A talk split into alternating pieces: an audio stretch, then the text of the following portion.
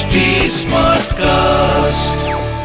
आप सुन रहे हैं एच डी स्मार्ट कास्ट और ये है फीवर एफ़ प्रोडक्शन बोलो साईं साईं राम बोलो जय जय शिरडीधाम डॉक्टर पंडित एक बार अपने मित्र तात्या नूलकर के साथ बाबा के दर्शनों के लिए शिरडी पहुँचे। मस्जिद में पहुंचकर उन्होंने बाबा को प्रणाम किया और कुछ देर तक वहीं बैठे रहे। बाद में बाबा ने उन्हें दादा भट्ट केलकर के पास भेज दिया।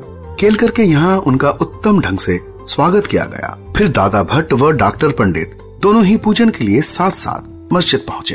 पहले दादा भट्ट ने श्री साईं बाबा का पूजन किया, फिर डॉक्टर पंडित ने पूजन किया। पूजन करते हुए डॉक्टर पंडित ने पूजा की थाली में से चंदन लिया और बाबा के मस्तक पर त्रिपुंड के आकार का तिलक लगा दिया। लेकिन बाबा ने कुछ भी नहीं कहा। उन्होंने मौन रहते हुए तिलक लगवा लिया। वहाँ उपस्थित भक्तों ने जब ये दृश्य देखा तो वो आश्चर्यचकित रह गए, क्योंकि वैसे तो बाबा का पूजन सभी किया करते थे, लेकिन चंदन केवल गले पर मालसापति ही लगाते थे। मस्तक पर चंदन का तिलक करने का आज तक किसी ने साहस भी नहीं किया था। लेकिन जब डॉक्टर पंडित ने बाबा के मस्तक पर त्रिपुंड के आकार का तिलक लगाया और बाबा भी कुछ नहीं बोले तो सबको आश्चर्य होना स्वाभाविक ही था।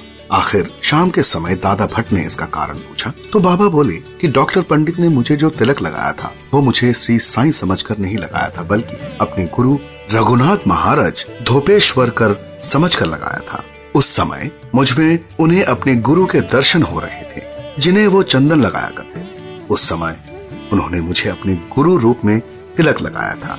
तब मैं उनको भला कैसे रोक सकता था? इस बात की पुष्टि बाद में डॉक्टर पंडित ने करते हुए बताया कि वो जिस तरह से अपने गुरु को तिलक लगाया करते थे वैसे ही बाबा को तिलक लगाया है